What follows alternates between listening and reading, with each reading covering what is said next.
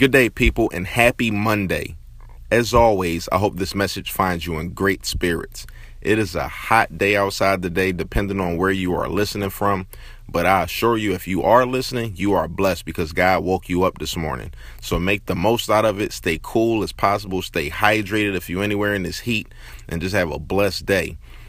I am excited as always to bring you another Positive Vibes Only podcast. Today's message is about the small things and taking small steps. A lot of times we put all this tremendous pressure on ourselves to make huge strides in our life and to make it in quick, short periods of time. Now, it's great to want to make huge strides. It's great to think big and to dream big about your life. But what you have to understand is sometimes it's the small things that propel you to greatness. Hall of Fame linebacker Ray Lewis, former Baltimore Ravens player, he said, Greatness is doing a lot of small things well.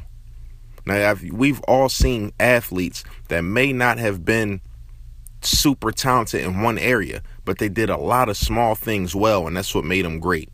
We can relate the same way to our lives. We may not be perfect in one area, we may not be the best at one aspect of our life, but it's about doing a lot of small things well.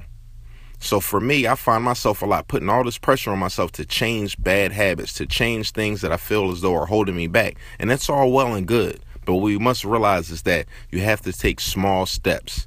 It starts with the little things. Start waking up an hour earlier. Start spending an extra hour a day reading.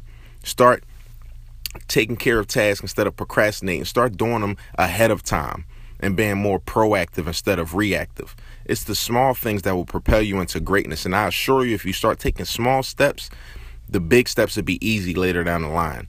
So today, I just wanted to encourage you to not put too much pressure on yourself to make everything happen overnight, but to realize that you have to take small steps and, and just make small strides in the right direction in order to reach your greatness and to fulfill your destiny. I hope you have a great day today, and remember, positive vibes only.